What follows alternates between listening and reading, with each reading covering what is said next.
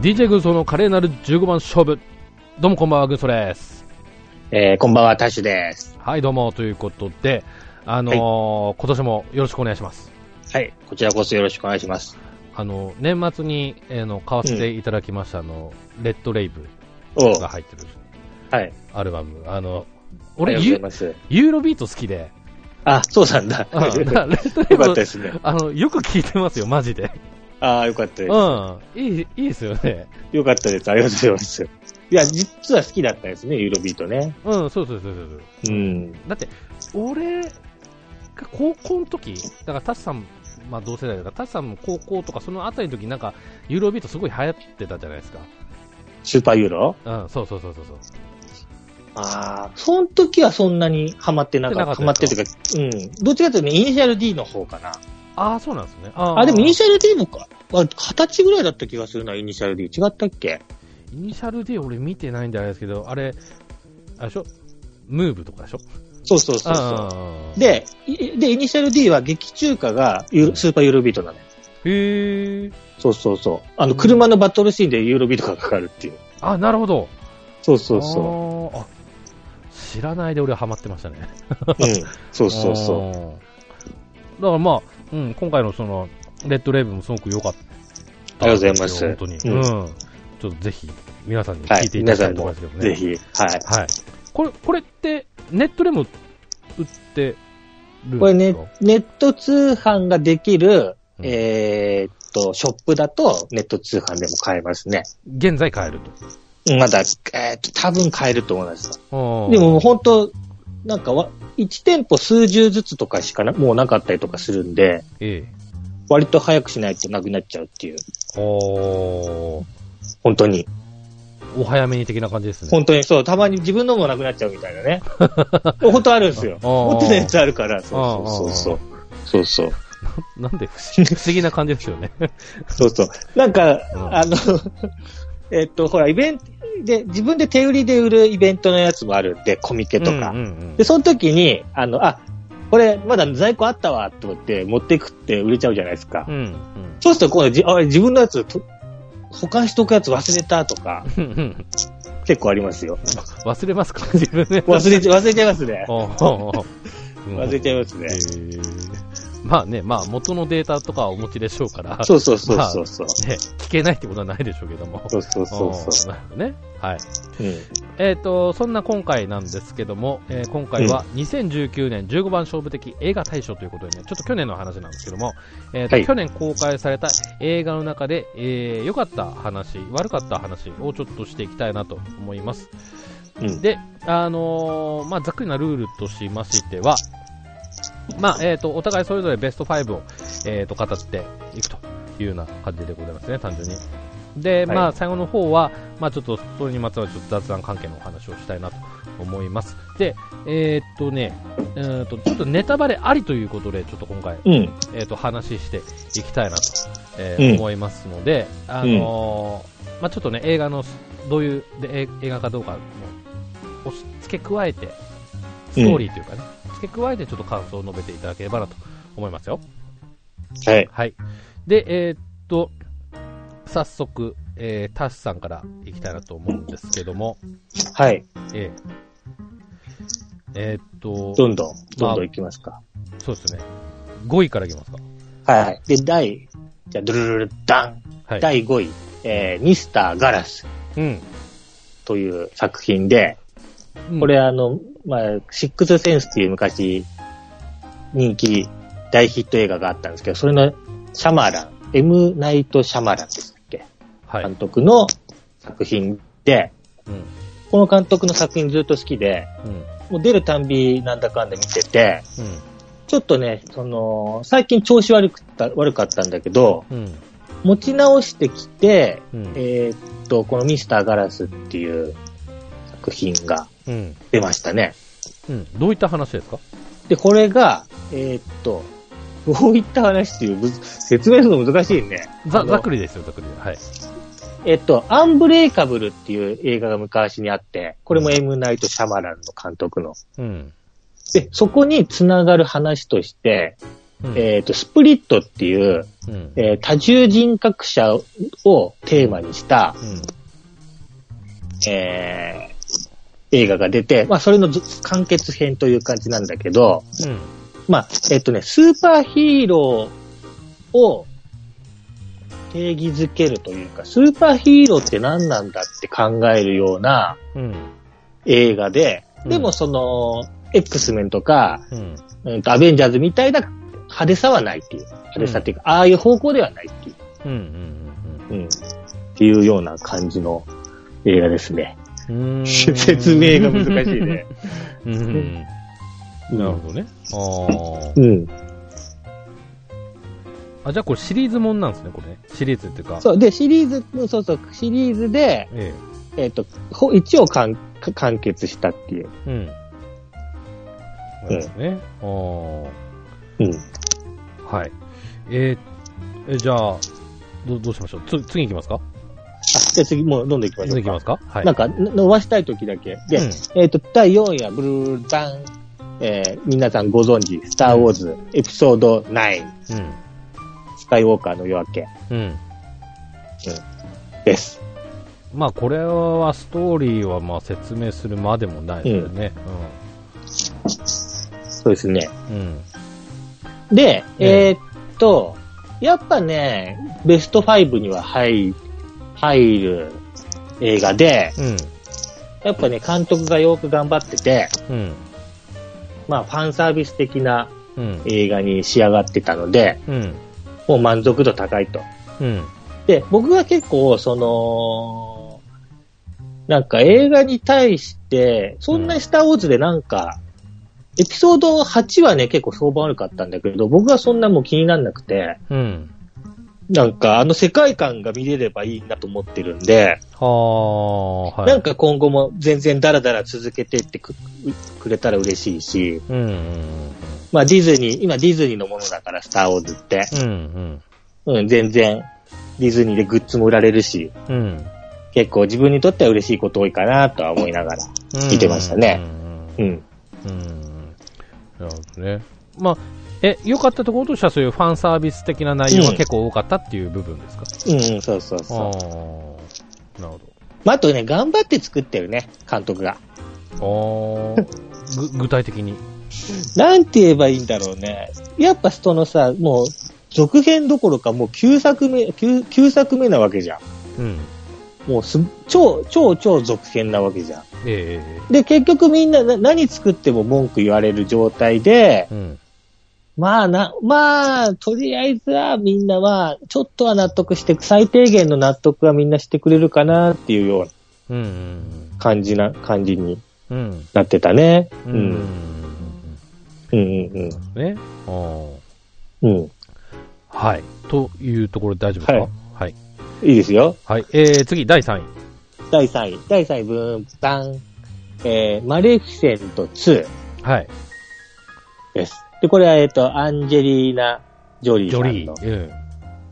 ジョリーだよね。はいアンジェリーナ・ジョリーさんの、はい。えーっと、マレフィセントは何の悪役だったんだっけ？いや、さっぱり。まあ、えっと、えちょっと待ってね。どどういうお話ですか？説明するの難しいの、本当に。えっと、ざっくり。眠れる、眠れる森の美女のはい。悪役の、はい。えー、魔女でいいのかな？じゃあ、それのスピンオフなんですね。マレフィセント。そうそうそうそう。で、2な。なんだよね、マレフィセントが。ええええの2。えええで、これね、えーっと、マレフィセント1見てなかったんですよ、僕は。えうん。うん。で、まあ、なんとなく、なんとなくこう、見に行って、で、おおあの女の人が見る映画だなと思ってたんですよ、最初からずっと。うん。この、えっ、と、まあ、女性に人気の女優さんの作品だし、うん。えーしかもディズニーで眠れる森の美女だし、うん。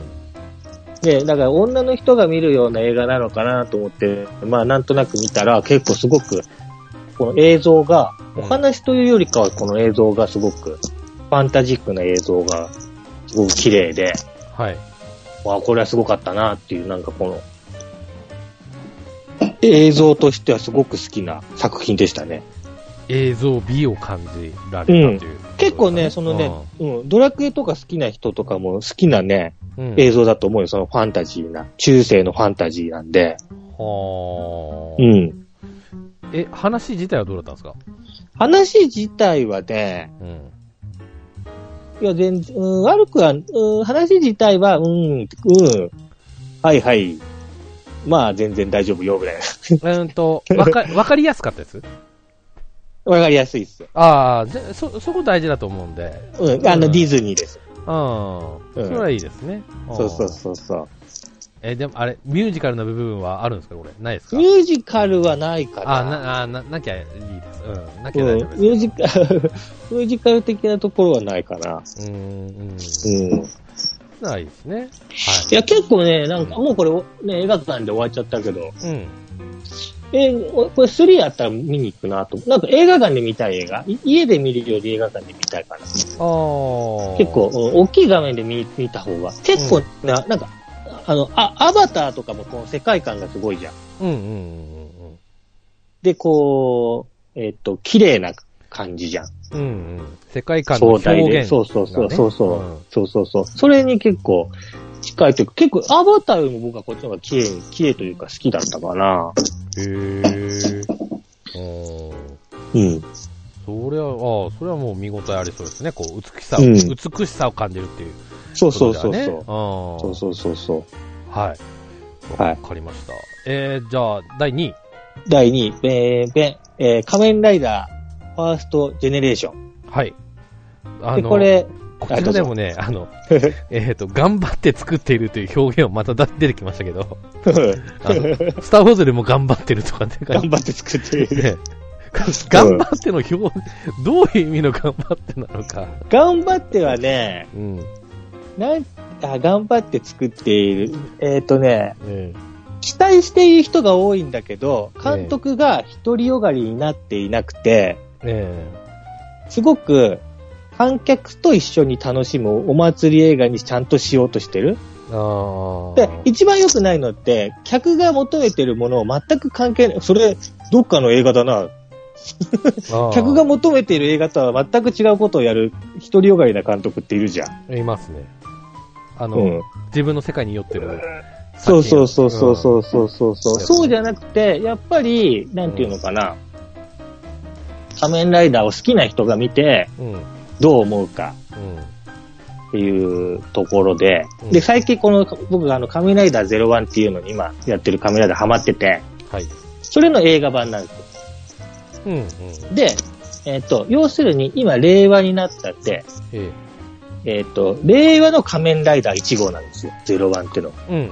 そうね。だからまあ01なんですけど、うんで、そこの、なんていうのかな、えっ、と、まあ初代の仮面ライダーがいて、1号。うん。そう1号がいて、今までこう、何十って仮面ライダーがいる中で、うん。新しい世代のうん。仮面ライダーを作っていくうん。っていうところに、なんかね、をテーマに、裏テーマにした感じがすごく良かったかなと思いましたね。うーん、これなんか、一つ前の仮面ライダーも出てきてますけど。そうそう、ジオが出てきますねジ。オですかあうんーうんへえ。な、なんですかこれ、結局、世代交代感がある内容ってことですか？これ。そうだね、世代交代があるけど、うん。やっぱね、あのね、どの仮面ライ、その劇中の中でもセリフとしてあるんだけど、うん。仮面ライダーに原点も頂点もないっていうんだよね。はどの仮面ライダーが原点だとか頂点だとかないってわけよ。で、これって裏を返すと、あ。えっ、と、まあ、僕の時はちょうど仮面ライダーがやってない世代だったんで、うん。うん。あれなんだけど、やっぱ、えっ、と、ね、最初の仮面ライダーが仮面ライダーだと、で始まった人もいればさ、うん。今回の01が初めて仮面ライダーを見る子供もいるわけで、うん。なんかそういう意味ではなんていうのかな。どれが一番でどれが一番じゃないとかがないというか、なんて言えばいいんだろうな。そういうメッセージがある感じあー。あうん。ー俺からすれば、その原点と頂点って人それぞれなとこがある気もしますそうそうそうけどね。そうそう。うん。ああ、そういう意味では、その決まった頂点と原点はないうん。うん。そうっそうそうそう。ていう、うん、ことだったら意味はわかります。それだったら意味はわかりますよ。ううん、そっちのニュアンスの方が近いかもしれないですね。うん。で、結構ね、最近の仮面ライダーってあの、テレビシリーズでもそうなんだけど、うん、結構映像のね、表現というか、変身シーンとかね、かっこよくこだわって作ってて、うん。いやー、あの、よ、よく毎週あんだけのゴージャスなことできんなとかって思うよね。ああ。うん。なるほどね。うんあとね、仮面ライダーは、えっと、あの、ススーパー戦隊あるじゃないですか。はい。あの、ゴレンジャうん。ーの方と違って、まあ、ゴレンジャーっていう言い方ななんでこれに古いんだ出したけど、うん まあ、わかりやすあいけどね。、のスーパー戦隊、なんとかマンの方と違って、一回人気がなくなって終わっちゃって復活してる作品だからさ、うん。うん。シリーズだから、あのね、やっぱ終わらせたいように、やっぱりが必死なんだよね。なんかその、うん。なんていうのかな。ううん、頑張って作ってるというか、うんそこがまあ、頑張って作ってるんだけど。ん。うん、ね。ううんん、仮面ライダーね。あの、俺ちなみになんですけど、うん、うん、俺の中での仮面ライダーの、あの、うん考え方としては、ちゃんと、うん、なんだろう、なん仮面ライダーの定義を守ってればなん、まあ何でもいいかなっていう、ちょっと不利考えの人間で、うん、もともとそのバイク乗りじゃないですか。うん。今バイク乗るよ。うんうん。うん、いい、うん、いいんですけど、あの、仮面ライダーアンダーの未来に、うん、一切、なんだ、あの、バイク乗り感がないうん。ライライダーとかは俺ちょっと、あーってああ。思うわ。えーっとね、今回のライダーは、まあ、01で、え今回ね、スマホがかあのバイクになるよ。えスマホが、はスマホがバイクになると。あ、今時ですね。うんそう、社長、あの、社長、社長が主人公なんだけど、社男の子、若い社長が主人公でう、ん。このままじゃ会社遅れちゃうっつって電話取り出して、こう、電話なんかこう、投げると、衛星とこう、あーだこうだなって、それがバイクになるの。うん。うーん。なんでもあり、なんでもあり。そうそうそうそう。結構ね、なんて言えばいいんだろうね。俺1話だけは見ましたよ。ああ、の、面白い。え、あと結構面白くないですか？そうでもない？あーうんとね、たま、まあ、1話しか見てないけど、あの、1話の時の筋肉が良かったですね。ああ、うん。だし、こう、ツイッター見てると、毎回なんか話題として上がってきてるから、うんうん注目されてるんだなっていそうう印象はあったし、まあ、ゼそうそワンに関しては、まあ、そう、あ、デザインは俺、ありな方ですよ。なんかもう、おーほんと、あ俺もさっき言ったように、その原、ね、それこそ原点というかね、オリジ、昔のね、オリジ、うん、オリジナルらしさがね。そう、そうらしさうん。が見事に出てるから、うん。うん、だから俺今回の01のそのデザインは俺は好きです。うん。うん、黄色っていうのがちょっと意外かなと思ったけども、うん。うん見慣れけければ、傾向だからね。うん、そうそうそう。あとね、その、テレビシリーズの方が、うん話がね、基本、その、き機械人間と、あ機械というか、機械と AI と人間っていう話だ。で、うん。結構人情ものなのよ。えー、えその、人情、なんか人の心的なところがあるから、そこが結構俺見ててすごく好きかな。うーん。うん。まあもう毎週ハマってますよ。毎週、もうテレビの前釘付けですよ。日曜の9時は。ほうそうそうそ私はギリギリ目覚めてるかどうかの時間帯ですけどね。う。うんなる。ほどね。結構面白いですよ。うん。で、えー、2回見てしまったということですそう、ね。2回見てしまったと。はい。わかりました。はい。えーと、第1位。はい。で、スペシャルアクターズ。はい。でこれは、カメラを止めるなの、えー上田監督の新作。うん。でもね、これがすんごい良かったのに、うん。あれなんですよ。もう、全然話題にもならない。うん。そうでしたね悲しいか。うん。全然カメラを止めるなよりも、すごくハートフルでね、うん。すごくいい映画でしたよ。あーどういったストーリーでしょうか？えーっと、そうだね。これ、俺、あらすじを用意しとかなきゃいけないね。あ、ざざっこれじゃあ、くりですよこ。れ、これはちゃんと読みましょうか。1位なんでね。あいいですよ。はい。えーっと、えーっと、ある、えー、あ、どこだ？ある秘密を持つ売れない役者がカルト集団とたか戦おうとする。えーと、上田監督が脚本、編集、宣伝プロデューサーを兼任、えー、松竹ブロードキャスティングのオリジナル映画プロジェクト第7弾で、こちらもオーディションで選ばれた俳優たちが出演すると。で、あらすじを見ますね。えー、売れない役者の数とは、超能力ヒーローが活躍する映画が大好きだった。ある日、カズトは、久しぶりに会った弟からスペシャルアクターズという俳優事務所を紹介される。演じることならどんなことも引き受ける事務所に、カルト集団から旅館を守るという仕事が舞い込む。ところが、カズトは極限まで緊張すると気を失うという体質で、それを秘密にしていたため、この依頼の中心メンバーに選ばれてしまうという話です。で、話の軸としては、えっ、ー、と、この、えっ、ー、と、何でも演じたこ、え、えー、演じ、演じることを使った事務所で、え、カルト集団から、え、旅館を守るっていう仕事が、えっ、ー、と、話の軸になるやつですね。で、えっ、ー、と、まあ、それこそ良かった点ということは？良かった点は、うん、やっぱり、このね、やっぱりね、俺、この、あれだね、その、映画の全部の評評論を見ると、頑張ってんだよね、これもね。やっぱね、ここでの頑張ってるわ。ここでの頑張ってるは、やっぱ、無名の俳優ならではの話になってるし、ちゃんと。ああ。なんて言えばいいんだろうね、その、無名の俳優が、演じるわけじゃん。で、この、劇中の中でもその演じることによって何とかしよう。演技を使って、うん、もえー、物事を動かそうとするわけじゃん。うん、でもこれも、その、えっ、ー、と、なんていうのかな、無名の俳優が、うん、初めて自分がこう映画に出て、何かを変えていこうという、この気合とリンクしてるみたいな、うん、ところっていうのがすごくあって、いい、いいかなって思うんだけど、うん、もうすごい良かったんだけど、うん、もう悲しいから全然話題にならない。うん。うん。それはありましたね。うん。で、これ、あの、映画館もたくさんの映画館でやってないしね。ああ。うん、わざわざ見に行きましたよ、電車乗って。ほう。あ近場ではなかったんですか、うん、近場ではなかったですね。ああ。うん。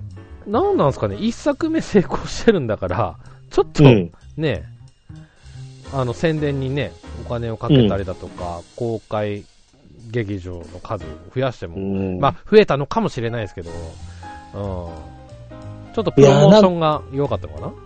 うん、もう単純に、もう、あの、有名俳優を使わないっていうことが、なんかダメにな、なんかダメみたいな感じになっちゃってるのかな。うん。その、監督のこだわり的なところなんですかね？いや、その、監督はもう、あの、ヒットする気満々だと思うんだけど、うん、例えばその、売れてる、なんか、大大手事務所の人気俳優が出るか出ないかで、うん、あの、上映する映画館の数も変わっちゃうっていうのはちょっと悲しいかなって思うよね。うん。そりゃそうですね。うん。うん、なるほどね。これは、もうレンタルは？レンタルは、もう、始まってる。レンタルどうなんだろうね。DVD。だってこれ出たのちょっと前ですよね。あの、去年。どこだあ、でも10月。あ、4月。あ4月って書いてあるね、DVD 化は。そうか、10月公開だから、あ、そうですね、これ、も、まだ出てないですよね。うん。うん。なるほどね。結構予告編だけでも見てほしいね。ああ、それはね、ネットでも見られると思うんでね。うん。あぜひというような感じですけどね。うん。うん、えー、そういったところでしょうか。うん。そう。はい、で、ちなみにこれの映画は、うん、えっ、ー、と、この映画のタグをつけて、うん。良かったよっていう感想を送ると、うん、ツイートすると、うん、えっ、ー、と、この俳優さんたちが何人かがいいねしてくれます。あのね、それの件なんですけど、うん。俺、いいねされた。あの、あ、いいねされた。俺、ごごめん、申し訳ない。俺見てないんだけど、うん、俳優さんがいいねしてくれて。いいねしてくれた。あ、なんか申し訳ねえなっていうね、ちょっと。うん。うん、ありましたけどもね。うん。まあ、DVD でね、ぜひ。そうですね。見てもらえると。4月ですね、レンタル。あの、4月。出るのね。うん。うん。はい。わかりました。えっ、と、そういったところでしょうかね。はい。はい。で、えっ、と、私なんですけど、うん。あのね、ちょっと、私は言うのもなんですけどね、ベスト5だったのが途中難しくなってきまして。うん。うん。で、あのーなので、俺、去年見た映画全部一回行って、で、そっからちょっとトップ3をいうスタイルにちょっとトップ3ね。うん。いいっすよ。いいっすよ。トップ3かな？うん、はい。いきはいますよ。えー見たやつ、時系列順に、うん。えーシティハンター新宿プライベートアイズ。うんえ。ーアニメの方。アニメの方ですね。は。はいいえーキャプテン・マーベル、うん。えーアベンジャーズ・エンドゲーム、うん。えー FF14 光のお父さん、うん。えースパイダーマン・ファー・フロム・ホーム、うん。えードラゴンクエスト・ユア・ストーリー、うん。えーアド・アストラ、うん。これブラッド・ピットが出るやつなんですけど、ええ。はいうん。えーと、ターミネーター・ニュー・フェイト、うん。えーと、10えーで、あとは、ジェミニーマン、これウィル・スミスが出てる作品。おー。はい。はい。です。で、うんえーそれを踏まえてなんですけども、トップ3。うん。えーっとね、第3位。うんターミネーターニューフェイト。フェイト。おう。うん。これ、まあまあ高いね。見ました？見ましたよ。あ、あ、あ、うん。いや、見たって話したもんね。俺トップ5入ってない。入ってあない入ってないけど。うん。そう。はい。うん、フェイト。で、まあ、良かったって、まあ、すまあ、ストーリーとしては、まあ、ターミネーター2の続きうん。ということで、うーんと、ジョン・コナーが死んで、うん。死んだという、えーうん。突拍子もないオープニングが始まって、でうんそこから、まあえー歴史は変わったんだけども、変わったら変わったらまたあの別の種類の、うんえー、と機械軍っていうか、うん。が、えー攻めてきたっていう話ですね、ざっくり言うと。うん。ううん。ん、で、まあ、良かった点は、まあ、リンダ・ハミルトンが出て、うんまあ、なんだろう、その最強、最強というかね、強さっぷりうん。がすごく良かったかな、まあかっこいいよねか本当かっこよかった。うん。久々にかっこいい女性を見た気がすうるん。うん。かな。しかもね、60いくつとかね、うん。いい年なのに、ううんん。体鍛えて仕上げてきたっていうね。うん。うん。そういう点では良かったかなっていう部分。うんまあ話も、まあまあ良かったかなと思うんですけど、ただこれ、世間的には評価悪いんですよね、これ。ん世。間的にはこけたんですよ、これ。ああ、そっかそっか。焦げてる方になってるのこかけ。てる方になってるんですよ。うん。なのでちょっとそれが、まあ残念だったかなっていうところうん。ですかね。ううんん。えーっと、じゃあどんどんいきます。第2位。えーっとね、シティハンター新宿プライベートアイズ。ああ。これ見これは僕もね、うん僕もね、ベスト5ね、うん入れてもよかったんだけどっていう感じかな。あ、悩みには入ったってことですね。いや、思い出すとやっぱり良かったですよ。あーうん。うん。まあ、ただこれ2月だ。だから結構記憶、記憶で忘れてたかもしれない。あのね、ううんん、レンタルはもうされてますけどね。ううんん。あの、最後のさ、やっぱあの、エンディングでさ、し新宿の中に、あの、キャラクターが出てくるよね。うん、うん、はい。現代の新宿のところに。ええあれすごくいいよね、その。うん。あの、うん本当今時の要素も入ってはいるとはいそえ、うでも、いつものシティハンターなんですよ。そうそうそうそその、いつものっつうのがね、良かったんですよね。う。うん。で、シティハンターってすごくファンタジーなお話なんだけど、うん。なんか、一個扉を、変な扉を開いちゃったら、本当はこの新宿に寮たちがいるんじゃないかと思うよね。うん、うん、うん。うんうちなみにじ実写のも見ましたよ、俺。実写ですか？実写の方見ましたよ。あの、あの、あフランスのやつ。うん、はいはいはいはい。もう見ましたよ。はい。あれはね、こっちは仙台じゃない、仙台に行かないと見れないということで、うん。まだ見てないですよね。うん。あーまあ、あれだとね、結構なんだ、吹き替え版の方で話題になってるんですけどね。そうそうそうそうう。うんん。まあ、ちょっと、うん、私的には結構シティハンターは当たりだったかなとう。いうんようなところですかね。うんえっ、と、そして第1位。うん。1位なんだろう。えー FF14 光のお父さん。あれ あら。あら。あのね見てないわ。見ようかな。あの、これちょっと実は15番勝負で前の回でもちょっと回を設けて一人で喋ったんですけど、うん。えーっと、まあ、どういった話かというと、うん。まあ、要は自分、えちょっとお父さんが？うん、そう。ちょっと仲良くなかったお父さんを、うんえっ、と、FF14 に誘って、自分、うん、誘って、うん。で、えっ、と、正体を明かさずにお父さんに近づいてって、まあ、ちょっと仲良くなってってっていうようなうん。話。これ、ドラマと映画とまた違うのか？ドラマはね、全部見ましたよ。あ、なるほど。うんとね、うん。えっ、と、キャストは違うんですけど、ううんえっ、と、うん話の本筋は一緒です。うんうんうん。うん。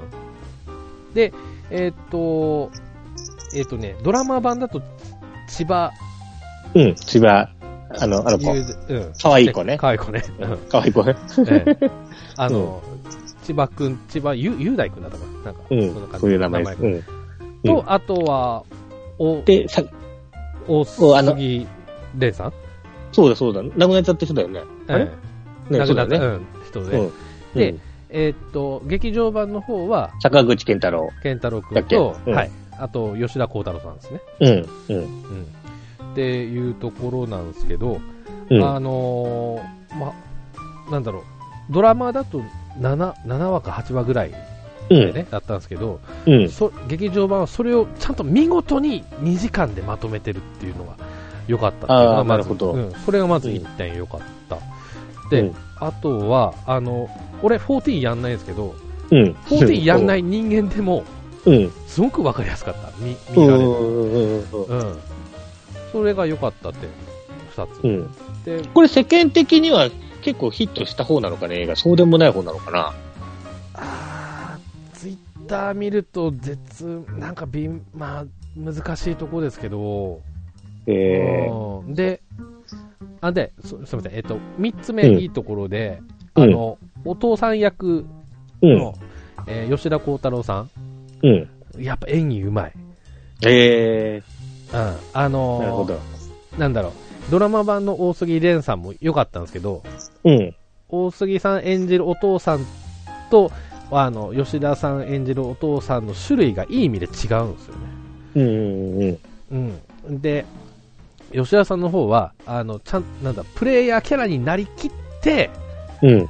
自分のプレイヤーキャラになりきって、うおーって叫んでるっていうああ、ななるほちょっとう、う、ま、マッチョな感じか。うん。ちゃんとこう、プレイヤーにこう、意識が入ってるっていうえ演技するんですよ。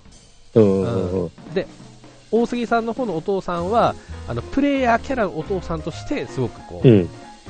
なんだろう、そのゲームパートで入ってきてる感が、すごくうん。あるんですよね。こう、うんうんそこの違いが楽しめてよかったっていううん。ところと、うん。ですかね。で、えっとね、テレビ版と違って劇場版の方は、うん。あの、お父さん最後ちょっと体調子悪くなるんですけど、うん。あの、で、入院するんですけど、うん。入院する病院から抜け出して、あの、うん。ネットカフェでゲーム、ゲーム、あの、ゲーうんム、ちょっとね、エンドコンテンツのボスを倒すっていうところで、うん音楽は感動的な音楽なんですけど、俺う。ん一人で笑っちゃって、ああ、なるほどね。なんでか、ね、体悪くして辛そうなのに、ゲームするのって、そこは休めよって、まあね。うん、ないう。ちょっと、あの、ちょっとね、感動するところを俺笑ってしまって。ええけどまあ面白かったんですよね。うん。じゃあ見てみようかな。これ、これ見てほしいです。もそう、ドラマの方ちゃんと見ちゃったからっていうのがあったんだよな、なんかな。あ全然全然、あの、ドラマはドラマでいいんですけど。うん、なるほど。うん。劇場版も良かったですね。へえうん。この、だから、あの、見比べてもどっちもありな、うん。う。うんん、内容に仕上がってるというところですね。まあ、うん一番はまあ、14やってない自分でも全然話の中に入り込めたのが、ああ、なるほど。うん、ポイントかな。だから、うんうんうん14分かる人じゃないと見れませんっていうことではない。まあ、それはドラマ版でもそうでしたけど。うんううん。んそういったところでしたね。なるほどう。うんん。そんなところのベスト3でした。うん。で、えーっとね、まあちょっと他にも見たんで、今回ね、うんいい悪いが綺麗に剥がれた気がしましたね。あ2019 2019年は。なるほど。うん。あの、ちょっと先に一つ悪い話で、あの、アド・アストラっていう、ブラッド・ピットが出たうん映画があって、うん。これちょっと近未来の話なんですけど、うん。あの、要はあの、えーブラピーのお父さんが、その、うん。なんか、星の研究で、うん。あの、どっかのちょっと、宇宙船のどっか遠いところに行っちゃったんですよ。でそこから10 16年、あの、なんだっけ、あの、で、うん。で、16年経って、お父さんが死んだと思ってたけど、実は生きてると。それを知ったブラッド・ピットが、あの、うんお父さんを連れ戻しに行くっていう、連れて帰ってくるっていう話なんですよ。うん。うん。うん。で、そこまでは良かったんですけど、実際見たら、うん。最後、お父さんが帰りたくないって言って、で、お父さん諦めて自分だけ地球に戻ってくるっていう結末だったんですよ。えー、何なのこれっていう。すごいね。うん。あの、ちょ正直時間の無駄だったなっていう、見見る時間の無駄だったなっていうぐらいちょっと、あの、なんだろう。一応、プロモーションでは結構煽りが良かった、煽りがすごかったんですけど、これすごいみたいな感じであったんですけど、実際は全然大したことないっていう残念な話でした。うんうんうん。うんで、もう一つ言いたい話が、あの、ジェミニマンっていうウィル・スミスうん。なんですけど、うん。うん。これ超簡単に言うと、うんとね、うんえーウィル・スミスがすごく、あのー凄腕の殺し屋っていうか、うん。だったんですよ。うん。で、もちろん今老けてます。うんで、あのーその、ウィル・スミスに内緒で、あの、DNA 使って若い時のウィル・スミスを生み出したと。うんうん。クローン。今、そう、うんクローンん。で、今のウィル・スミスと、あとうん若い時のウィル・スミスを戦わせるっていう話なんですけど、うんうん要は。うん。うん。もうこれなんか結末知りたくなっちゃうね。うん、あの、で、うん。あの、結末は予想もつかないみたいな見出しがあったんですけど、最初。うん。うん。けど、まあ予想の範疇内の、二人ともクローンだったとかないよね。あ、で、ではないです。ではないですけど、う。うんん。まああんま期待の範囲内で終わる。えちょっとがど、どんな、どんな、どんな結末になるんですか？えーと、結局、まあ戦うんだけども、どっちも生き残って、うん。若い方のウィル・スミスは普通に学生生活を送るっていう風な、うん、仲良くするってこと？な仲良くするっていう、なるほど。仲良くエンドか。仲良くエンドです。なるほど。うん。だから、でこれは、あの、ウィル・スミスじゃなくて、うん。ジャッキー・チェンだったら面白かったのかなと思あー、確かに。うん。う。うん。ジャッキー、うん、そうジャッだね。キーでこれやったら、うん。あ、これ、うん、ジャッキーでそういう話だったら面白いわ。面白いと思うんですよ。ジャッキーのやっ若い時の凄さってみんな分かってるじゃないですか。うん。やっぱね、そうだね、好きな俳優で、うん。なおかつ若い頃の方が、あれかな、あのー、なんて言うんだろう、ウィル・スミスが元気がないとって、ウィル・スミスってある意味最近でも頑張ってるしなっていうのがあるのかな。うん、まあ、うん、まあ、ウィル・スミスは、まあ、もちろんいい俳優さんですよ。うん。うん。でも、ジャッキー・チェンの昔の前世紀の頃の方がっていうことなんだよね、多分ね。そうそう、前世紀、うんね、若い時から活躍してるので認知度高いのそはジャッキーなんで、うん、そうだね。ジャッキーだったらな、まあそういうこと、まあシュワちゃんでもいいですけど、うん。いうん。や、でも、ジャッキー、ジャッキーで見たいね。そう、ジャッキー、ジャッキーだったら面白いうん、かなっていう。うん、印象があって、うんそれでがっかりというようう。なん話がありましたかね。ああ、なるほど。で、えっ、と、あとは、これちょっと、一緒に話しましょうか。ドラゴンクエストうん Your Story。これは、俺は、あの、ウォー・オートナイトの方で、あの、うん話したんで、ちょっとこれ、タシさん中心にちょっと聞きたいんですけども、何がどうダメだったのか。うん、やっぱり、うん最後の展開が全てを物語ってて、うんなんか、あの展開やるんだったら、あれ全部の、どの話でもできちゃうじゃん。どのことでもできちゃうじゃん。うん。どのシリーズどのそう、ドラクエでもそうだし、スターウォーズでもできるし、うん。ハモリライダーでもできるし、もう、すべての作品に対してできるやり方を、うん。あえてドラクエでやり、やって、うん。なんか、これがいいよか、なんかこれ思いついちゃったんだ、みたいなインタビューを見たときに、うん。いやいやいや、と思っちゃうよね。うん。うん。うん。うん。そうですよね。あーうん。なんか、で、あとやっぱりなんて言うんだろうね。あのー話がはしょられてることもそれに、そこが伏線だったわけじゃん。うんうんうんうん。仮想、仮想世界だったっていうのが、うなんかね、そこが大きな、いそこをテーマにしちゃいけなかったんじゃないかなって思ったね。うん。うん。っていうとこかな。ああ。うん。そっか。まあ、うん。まあ、これこそね、もういろんなところで反響が大きかったですけどもね。うん。うん。まあもちろんいいとこもあったんですけど、うん。映像が綺麗だとか、うん。ね、あの、ちゃんと、いいキャスティングな部分もあったし、うん。いいとこもあったんですけども、まあちょっと総合してね、これ最後のね、最後でね。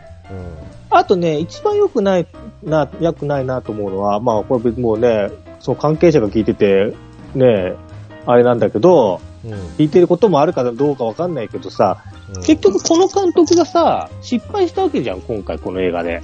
うん。でも次あるんだよね、この監督っていうのは。うん。ルパンがあって、まあそうですね。また次映画があるんだよね。この人は映像をやればいいと思うんだ。お話やんない方がいいと思うんだと思っちゃうよね。ああ、うん。確かにね。うん。でね、で、言われてみるとね、ドラえもんの時もね、に似たようなことやってたね。ドラえもんはエンドロールで、ドラえもんが演じてるっていうのをやってたんだよね。うーん。あの、スタンドバイミードラえもんの時に。ほうほうほスタンドバイミードラえもんの時にスタンドバイミードラえもんが終わったら、エンドロールの時に、う。ドラえもんが役者で演じて動いてるっていうのをカメラが撮ってるみたいな。ああ。でそういうメ、メタ的なことが好きなのよ、なんかそういう。ああ、はいはうん。っいはいはい。はいはいはい。ていうところかな。ああ、まあそこは監督の癖なんでしょうね。うん。あーへえ。他なんかあります？他ね、うん。うーん、あとさ、結構気になったのが、うん。あの、キャラクターデザイン鳥山明じゃなくしちゃったよね。ええええ。そこも、あれか、ちょっと、ちょっとしたマイナスだったかな、やっぱり。うーん。うん。まあね、事情は、そのオチで物語ってるから、うん。ね、まあうん理解はまあ俺はできなくはないですけど、うん。うん、うん。なるほどね。うんまあ、何にせよな、この監督がこれで失敗で次がないってことにならないのが、なんか悲しいね。あーうん。別になんか、個性とか言ってるわけじゃないんだけど、うん。話は違う人の方が映像の監督なんじゃないかなって。逆にオールウェイズはめっちゃ良かったしね。ああ。うん。オールウェイズの時は本当すごい好きな監督だったけど、うん。ヤマトあたりで、うんと思ったけど。へえう。ん。オールウェイズは本当すごいよね。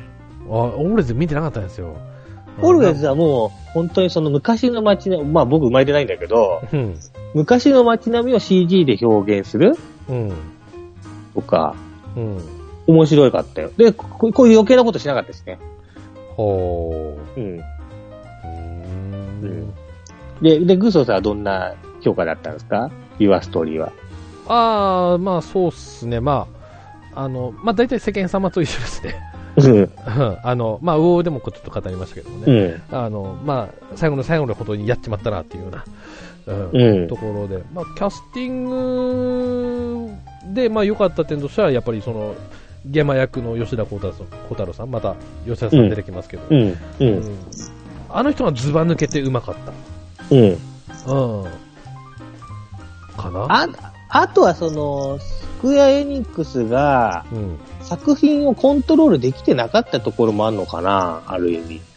うーん。まあ、堀井さんも含め。あー結局 OK は出してるわけじゃん、この監督。この監督だけのせいじゃなくて、うん。結局 OK 出してる人も、その話で OK っていう風にしちゃってるのもいけないし、うん。うん。あと、それこそ、その、え、映画っていう媒体にするときに、うん。その、ドラゴンクエスト5を使う、ドラゴンクエストなんかを使うってややるからこうなるんじゃないかなと思うよね。ああ、そのナンバリング、そうそう、違うドラゴンクエストでいいんじゃないかなとか思うよね。ああ。そうなんだろうねね。うん。まあ、まあそれこそ大の大冒険は違うドラゴンクエストなわけじゃん。まあ、大の大冒険、ロトモンとかは、そうですね。そうそうそうそうそうそうそまあ、映画化、まあね、にはなってないですけども、う。うん。まあでもね、えっ、と、原作、なえーごめんなさい、えっ、と、あの作品としては全然成功してますからね。うん。うん。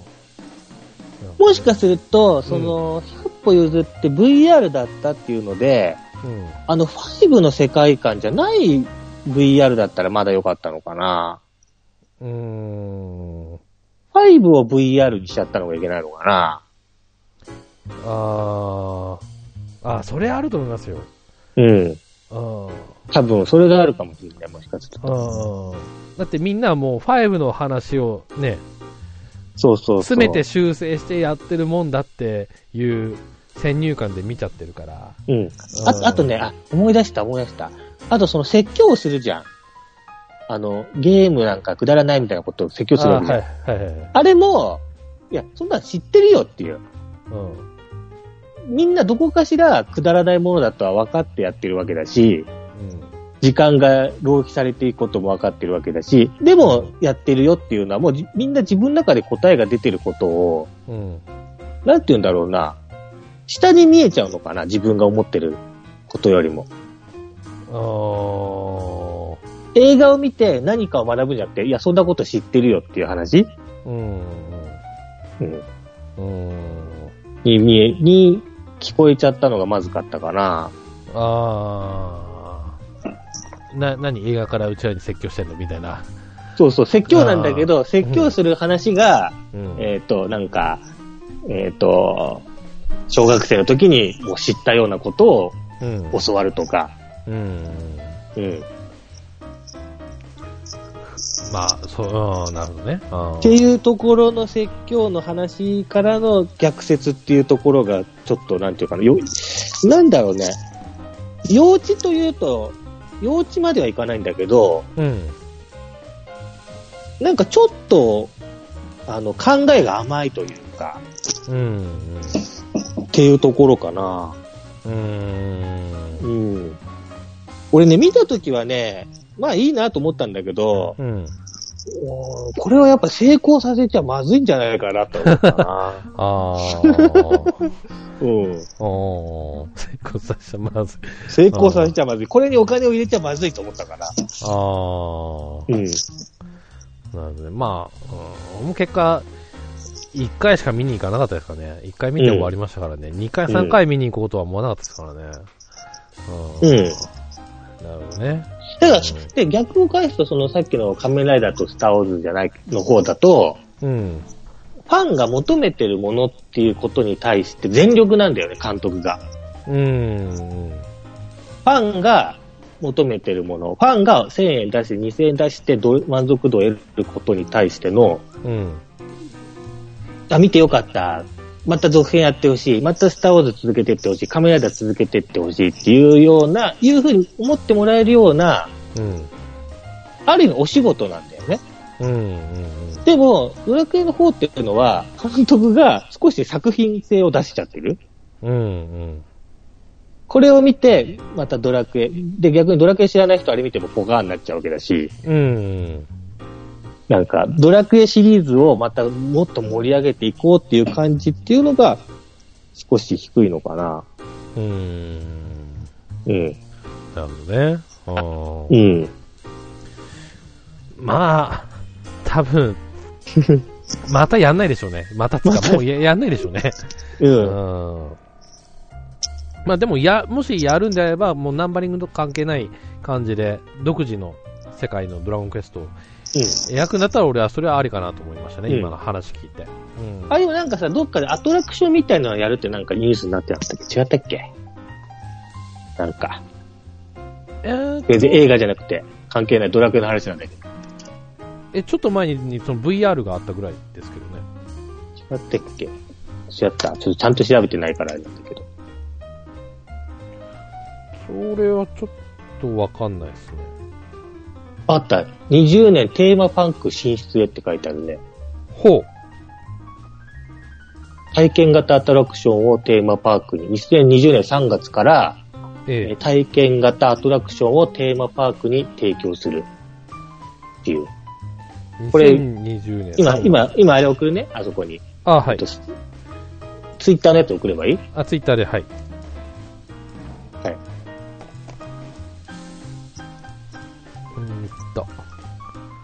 あ、あ、あ、あ、あ、あ。えーっと。あ、うんと、ちょっと読みますか。スクエア・エニックスは2020年3月から体験型アトラクションをテーマパークに提供する。えーっと、まあちょっと、まあちょっと偉い人が19年12月に明かしたと。うん。うん。じゃこう、んで、これが、えーっと、場所、具体的なのは何も書いてないですね。うん。場所とか内容とか。うん。まあ、オリンピックには間に合わせるんだと思いますけど。おう。うんへえ。あ、これはちょっと知らなかった。あ、去年の暮れに発表したんですね。うん。だからまあ、こういう風にゲームじゃないところで何かやっていこうっていうのはああるんだろうね。あ。ああ。なるほど。はあ。まあ。ああ。まあ、もうこっちの方楽しみにしますか。ね。見る、見る系はね。うん。うん。そうね。はい。えー、と、いったところで、で、ちょっとプラスアルファでちょっとお話ししたいはい。ネタがありまして、はい。えー、と、まず一つ、ちょっと見たかった映画。おう。はい。えーえー一つが、まあ、さっき言った実写版シティハンター。うん。うん。えーと、うんこれはちょっともうレンタル待ちしかないなっていうのがまず、うん。えーうんいうことです。うん。で、もう一つ、これ今もやってるのかな？ジョン・デロリアンっていう話。うん。なんだろデロリアンはご存知ですか？う。ごもちん。ろん、もちろん。ご存知は。ええあのね、えーっとね、要はそのデロリアンを作った人の話えー。なみたいで、で、これも、あの、上映映画館が結構限られてて、あ、これまだやってる？た、多分やってる。だから、えーあ、上映終了？え、知ってます？え、終了です？東京は終了してるね。千葉は？千葉はね。あ、あ、やって、これからだ。公開日って書いてあるから、2月って書いてあるね。うんうんうん。千葉ないね。さ、埼玉が、あ千葉がないね。千葉ないね。でもちょっと足伸ばせばいけうん、いける。る、あれではあるとは思うんですけどもね。うん。うんこっちは青森まで行かないと 無理で。うん、まあまあ青森遠いんで、ちょっと、うん、あの、もうレンタル待ちというね、うん、感じなんですけど、これはちょっと見たかったなっていううん。話でございます。うんなんか実話みたいですけどね。えー、うん。まあ、これ要するに、バックトゥザフューチャーとは関係ないけど、バックトゥザフューチャーの中出てきたうん。デロリアンを作った話。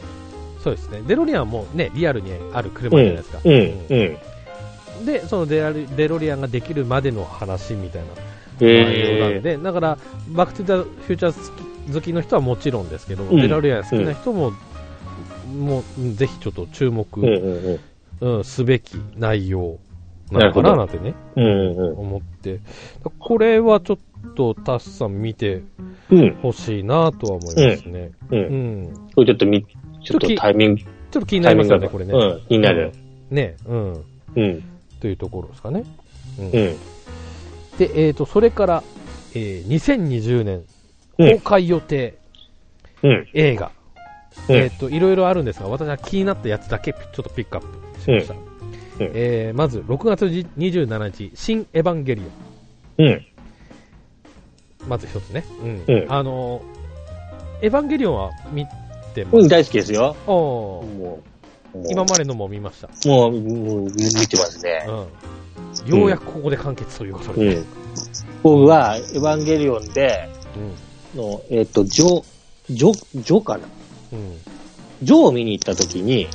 池袋の結構混んでる映画館で見たんですよ。はいはいはい。そしたら、最後にあの予告編が流れるじゃないですか、歯の、うんうん。ジョって。で、カオルくんが出てきて、ええ。カオルくんが振り返った時に、うん。後ろの席の不女子がギャーって悲鳴上げてました。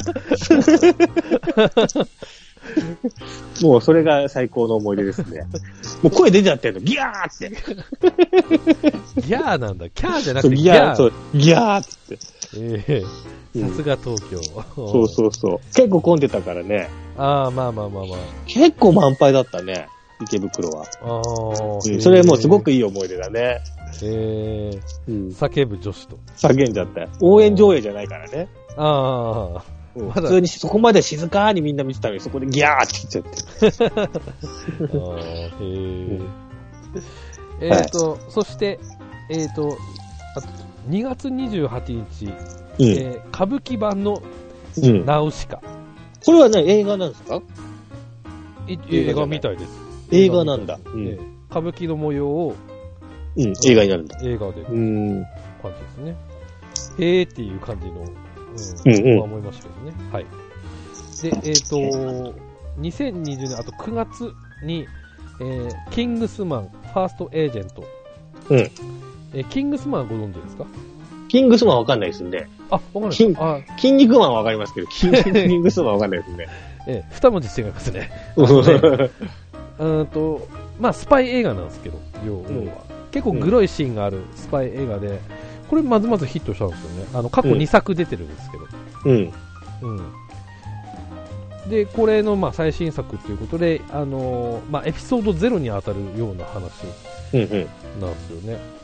うん、で、これも結構アクションシーンとか結構かっこいい、えーパートとかもあるので、まあ、キングスマン、うん。まあ、これちょっと前のやつは、タンさん見てほしいですかね。なるほど、キングスマンね。うん。新しいタイプのスパイものうん。と思ってもらえれば。うん。で、えーそれから、公開日未定ですけど、なんか、モンハンが映画化。えー、みんなゲーム映画化して、ね。うん。今ね、2020年公開予定見てるけど、うん。えっ、と、タシさん目線で公開なんかあります？気になったやつ。今ね、パーッと探してるけど、俺は今言ったぐらいなんですけど。あ、本当は風の谷の直しがあるね。うん。うん。2月14日から。うん。あ、14日なんですね。うん。2月14日って書いてあるね。俺、スマホを落としただけなのにの続編があって、はあ。邦画のやつなんですけど、ええなんとなくね、なんとなく見ちゃうんですよね。な、なんとなく。僕のね、その、え映画を見るき、映画館で映画見る基準が、え家で見るとこれ絶対退屈だから最後まで見なそうだなっていうのを逆に映画館で見るみたいな。えああ。ほうん。うほうほで、ぎギリギリなんか、見れそう、なんか、見、見ちゃう見たいなと思うものは見るから、あまり期待せずに。う。うんうんうん。うん。あれだね、チャーリーエンジェルがあるんだね。チャーリーズエンジェル。あら、キャスト変わってるけど。え、いつですか？2月21日。すぐじゃないですか？ね。すぐだね。えー、チャーリーズ・エンジェル前の時良かったですけどね。うん。えっ、と、誰でしたっけ？ルーシー・リュウえっ、と、キャメロン・キャメロン・ディアス。ディアス。うん。うん。あの時だったんですけど、まあ、あと、まあ、新し、まあ、なんだろう。前の映画の時とは全然関係ないつながりで多分出るんですかね、きっと。うん。あと、ドラえもんもある。ドラえもんが3月にあるね。このあ間のドラえもんも良かったよね。あ、それだから2019年か。ー月面なんちゃら。うん。ドラえもんはもう号泣ですよ。。へー なるほど。おーあとは、なんか、あんのかな？私もあれ、ウ今ウルトラマンはまだだよね？新ウルトラマンは。あ、結構、まだなまだまだだよね。うん。うん。えー、私も今見てますけど、うんナウシカ、ナウシカ前編？前編？ああ。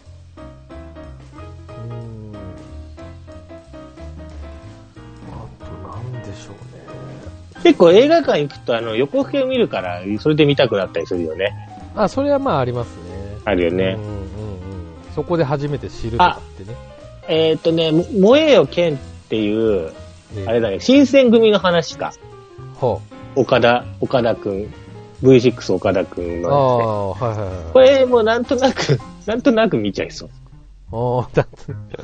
なんとなく見ちゃいそう。っと見てみるかと。うん。なんとなく見ちゃいそう。おー本当エヴァンゲリオンあるわ。エヴァンゲリオン、えっ、と、6月27。にですね。うえん。もしかしたら俺多分2回見に行くかもトップガントップガン、これだトップガンマーベリック、2020年7月10日。これ絶対見る。あれでしょ？トム・クルーズで。そうそうそうそうそうそう、ねこれ見たいね。うんえっ、とね、3月27日にソニック・ザ・ムービーありますけど、これどうでしょうか？ソニック、それ何？あ、ソニック、ソニック、セガのソニック？そう、セガの。それ、それ、怪しいな、見ないかもな。面面白いかな？えけ結構と実写と、なんか混ぜながら、実写と CG が混ぜ合わさった、へえ。うん、らしいです、ソソニソニックに思い入れが少ないのが問題だな、俺。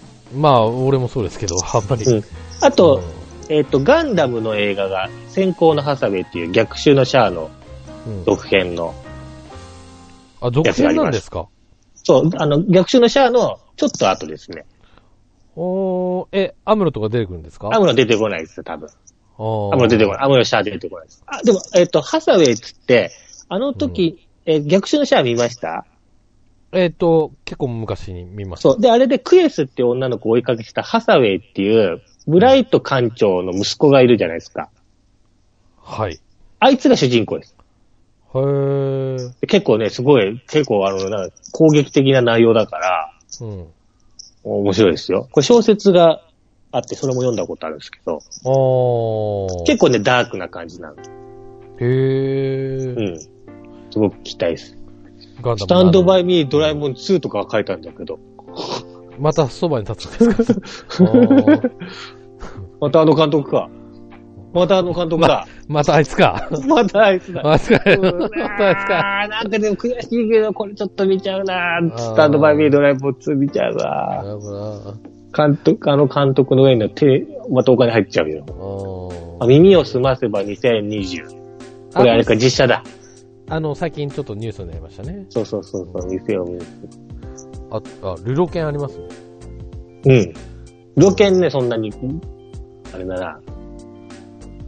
思い入れないんですよね。思い出がないです。び微妙に差が。本当はモンハンあるわ。2020年。うん。かなまあ、トップガンかな？一番見たいの。あ。うん。あなんか、映像も楽しそうだし。あー自分はエヴァンゲリオンかな。エヴァンゲリオン。うん、まあ、エヴァンゲリオンも、ジャングルクルーズとか書いてあるよ。何ですか、それ。ジャングル、これあの、ディズニーのジャングルクルーズとなんか関係あるのかな？おー。何も情報がないけど、ジャングルクルーズって書いてある。へー。謎ですね。謎だね。うん。まあ、そんなとこっすかね。うん。うん、私今見てますけど。うん。うん。うん、かな。まあちょっとね、今年も、まあちょっとまた映画を気になるのを見て、うん。まあトップ3、トップ5、ちょっとね、語っていきますかね。うん。スタンドバイミードラえもん2見ちゃうよ。見ちゃうと。予告ですね、これね。うん見ちゃうよ、多分。多分見ちゃうよ。あいつの作品をあいつ作品見ちゃうよ。見ちゃう。よ。見ちゃうよ。うんなんかどう、なんかいい方法ないかね。ないい方法ないね。どどういう、なんうん。でも逆にさ、今、今これでなんかすごいことやられても意外と平気だったりするかもね。あドドラえもんの方が思い入れ弱いから。ドラクエより。ー、なるほど。うんなんか、ドラえもんの中がこうなってますみたいなこといきなりやられても大丈夫かな。なるほどね。あーうん。うん。まあ、ちょっと追っていきましょうん。う。ね。はい。じゃあ、こんなところですかね。はい。ありがとうございます。楽しかったです。はい、こちらこそ、ありがとうございます。うん。えっとね、えーっと、最後ちょっとキンキンで予定しているお話の回一つ。はい。あのー、新宿2丁目うん。っていう地域がありますけど、うん。そこについてちょっと語ろうかなと。近々、はい。詳しい方がいらっしゃるんでね。うんうん。うん。あのー、大さんも一回会った時あるかな？あの、一回二回あるかな？あの、あアトアトムさんという。ああ、あの、ええいい、いい、いいやつですよね。はい？いい、いい人ですよね。いい、いい人ですよ。うん、いいいやいい人でだよね。はい大きい人だよね。大きくはないですね。あれ？あれ？あのすごくいい方でね、あの、あれ？うおにも出ていらっしゃる方なんですけど、まあ、はいちょっと新宿2丁目に詳しいということでね、はい。あのなるほど。近々ちょっとどっかのタイミングで、はい、うん。いろいろ。だって、知ってるようで知らない場所じゃないですか。え、あの、そうだよね。え、あの、夜のところだよね。まあそうですね。二丁目、いいのか？二丁目。二丁目二丁目。うん。はい。うん。2丁目なので、うんちょっとね、いろいろね、あのお話を聞いて、うん。こういうところなんだということでね、うん。学びたいなと思いますんで、うん。うん。はい。ぜひちょっと楽しみにしていただければなと思います。うん。うん。はい。ということで、今回はこの辺でお別れでございます。またお会いしましょう。では、さよならさよなら。